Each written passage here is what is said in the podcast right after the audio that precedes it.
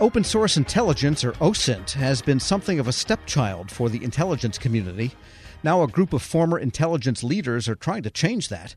They're forming a new OSINT foundation to help elevate the tradecraft, establish standards, and build a stronger community around open source. For more, Federal News Network's Justin Doubleday spoke with two of the foundation's founders, Barbara Alexander and Eliot Jardines. The OSINT Foundation is a professional organization that will launch on Monday, August 1st. It is a nonprofit 501c3 organization that has been established to support the OSINT practitioner community, specifically those individuals who do open source intelligence for the intelligence community primarily we welcome people from academia and industry as well, but our focus is to help professionalize the OSINT discipline for those people who are working on it across the intelligence community. Got it. And Eliot, why is this coming together now here in August of 2022? OSINT seems to be having a bit of a moment. Is that kind of is it kind of tied to that, or why is this coming together now? Well, this has been a long term effort uh, on our part. Uh, Barbara and I worked together at the Department of Homeland Security a number of years ago, um, and we had many discussions with regards to th- the need for uh, a professional association to help advance the discipline. We actually began the OSINT Foundation a couple years ago, uh, but with the pandemic all of the challenges uh, with that. It took a long time to get uh, the uh, State Corporation Commission to give us our charter and the uh, Internal Revenue Service to get us that 501c3. So part of it has been simply the the complexities of dealing with a post-COVID uh, environment.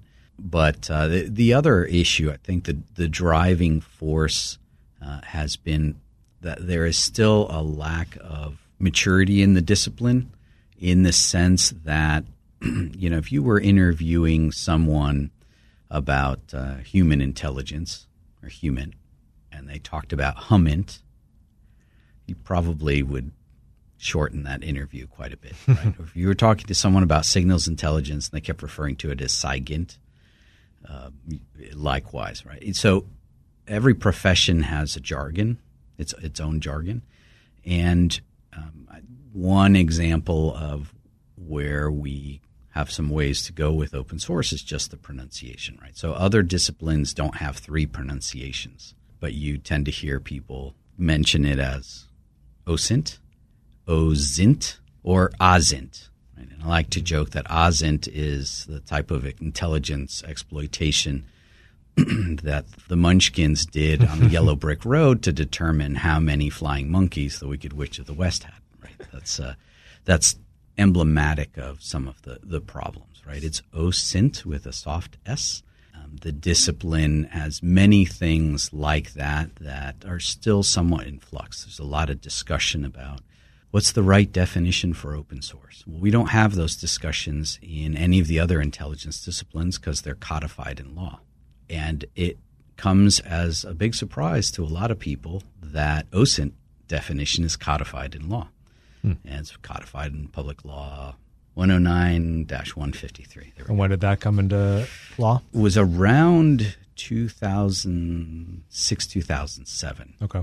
So, right around the time you were establishing the, the open source center at, at DNI, if I'm not mistaken.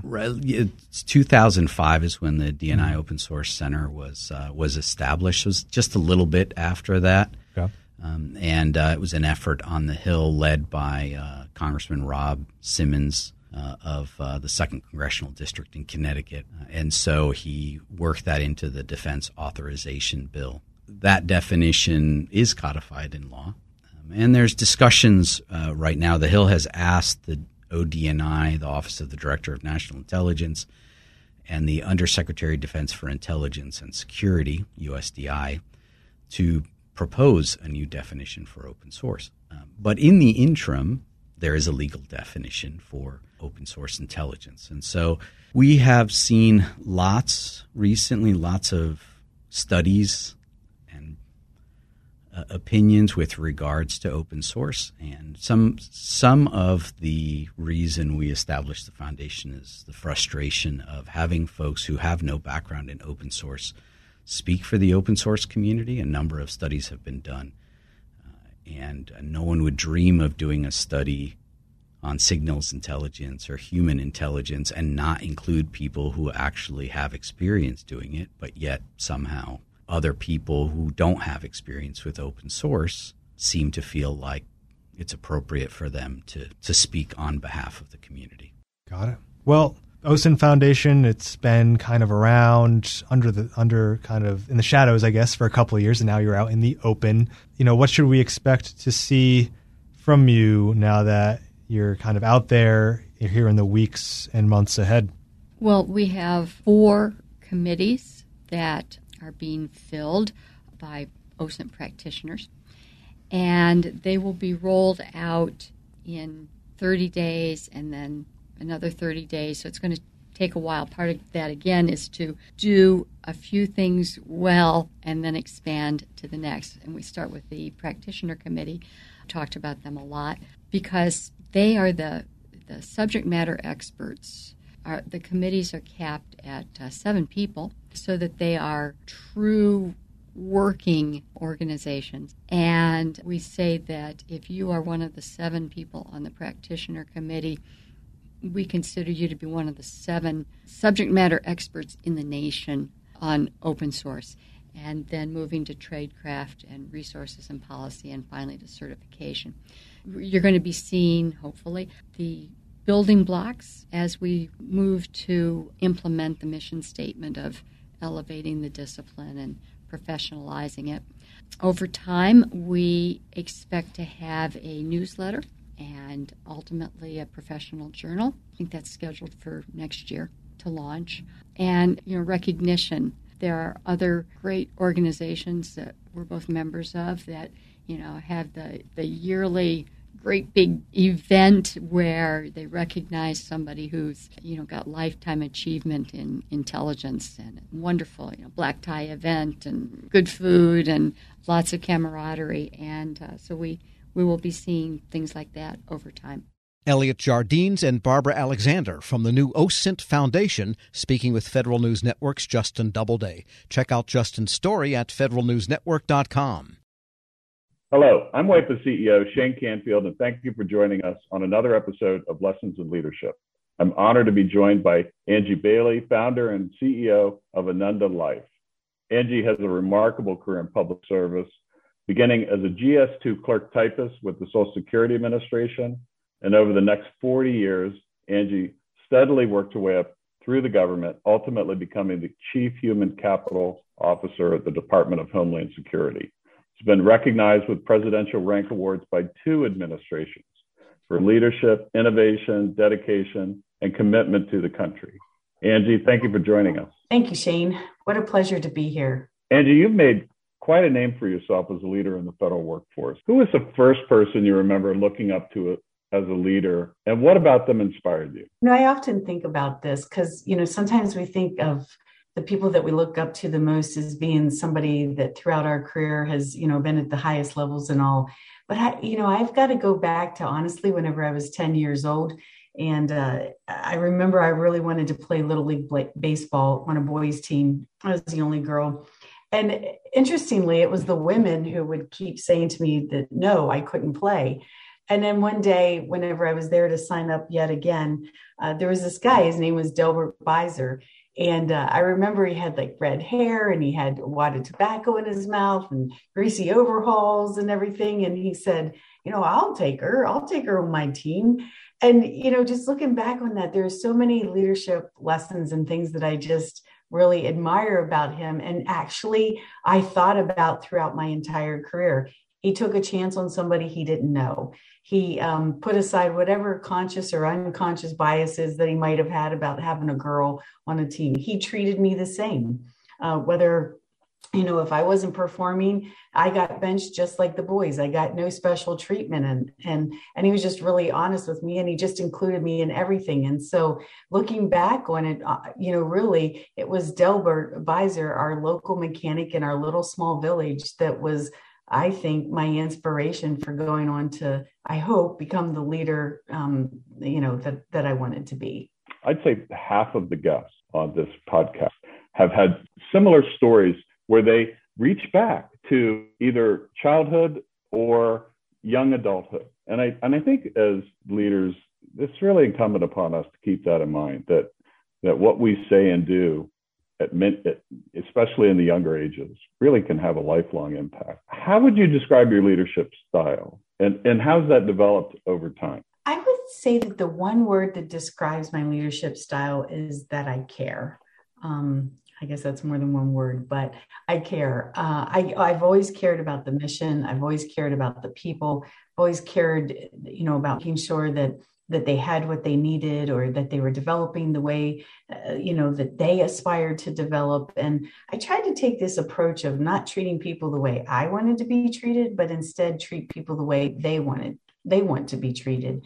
And i think that that really kind of developed over my career. You know i started out just like most leaders do where it's very results driven it's all about the bottom line. You need to make sure that you get everything accomplished because you know that's what everybody's looking for the goals the metrics etc but i think as you mature and you go along you start to to your point you draw back on those early childhood days or early adult young you know whenever you're a young adult and you say you know i think that there's a little bit more to this than just the bottom line. And so over time I really began to, I, I think, see a much bigger picture and the entire ecosystem, if you will, and how the people themselves fit into all of this. And that ultimately, at the end of the day, it was all about the people. And so, I, you know, I think my my maturity allowed me to then shift and focus more on the people than than so much on results and bottom line. You've been recognized with two presidential rank awards two different administrations. You founded your own company. Tell us a little bit more about your background from the beginning and, and how did that lead you to where you are today? Well, you know, it's kind of interesting, like you said, that I started out as a GS2 of Social Security Administration. I mean, what I really wanted to be was a criminal prosecuting attorney. It's, that's that was absolutely my dream. I sometimes joke and say what I really wanted to be was a mafia don, but that wasn't going to work out. So, you know, had to be a criminal prosecuting attorney. But you know, I had to get a job to pay for college. I, you know, it wasn't in the cards that I was going to be able to go to college without a job. So I applied at the Social Security Administration, or I'm sorry, at the unemployment office. And lo and behold, I got a job at Social Security. I didn't even know it was federal, to be honest. Uh, from there, I went to the Department of Defense and I found this, this career field called labor and employee relations. And honestly, it was as close as I was going to get to being a criminal prosecuting attorney. I didn't go on to be a, a, criminal prosecuting attorney, but I went on courtesy of Department of Defense to get both my bachelor's and my master's in leadership because the whole study of leadership I just find incredibly fascinating. Um, you know, from hi- historical to current current times, I just it's just something that's just really fascinated me, and so I just I would say I'm a lifelong learner of leadership. And then I would say some of the other things that got me maybe where I am today is I never really said no to anything. If people asked me to take on a new challenge, even if I wasn't sure I was going to be successful at it, I would say, you know what, not sure this is going to work out, but more than happy to give it a try. And it always worked out. But I think giving things a try and just not saying no to opportunities uh, is what really led from one position to the next. I feel like I was always rewarded for just stepping in or stepping up and taking on the challenges that sometimes no one else wanted to do. Angie, thanks so much for joining us today. Oh, thank you, Shane. It's such a pleasure. I, I really appreciate you giving me this opportunity. Thank you. This has been the Lessons in Leadership podcast. I'm CEO of WEPA, Shane Canfield. Looking forward to talking to you next time. Cough and cold season is here. Introducing Ricola Max Throat Care, Ricola's most powerful drop yet. It's the best of Swiss nature wrapped around a powerful liquid menthol center for maximum relief from your worst cough and sore throat. Maximum nature for maximum relief. Try the new Ricola Max now, available in the cold and cough aisle. Ricola. It's in our nature. Grab a 30-day free trial of Live by Live Plus, and you'll get unlimited skips, commercial-free music, and all of the podcasts and live streaming events you can handle. Visit livexlive.com slash podcast one to learn more and start your free trial.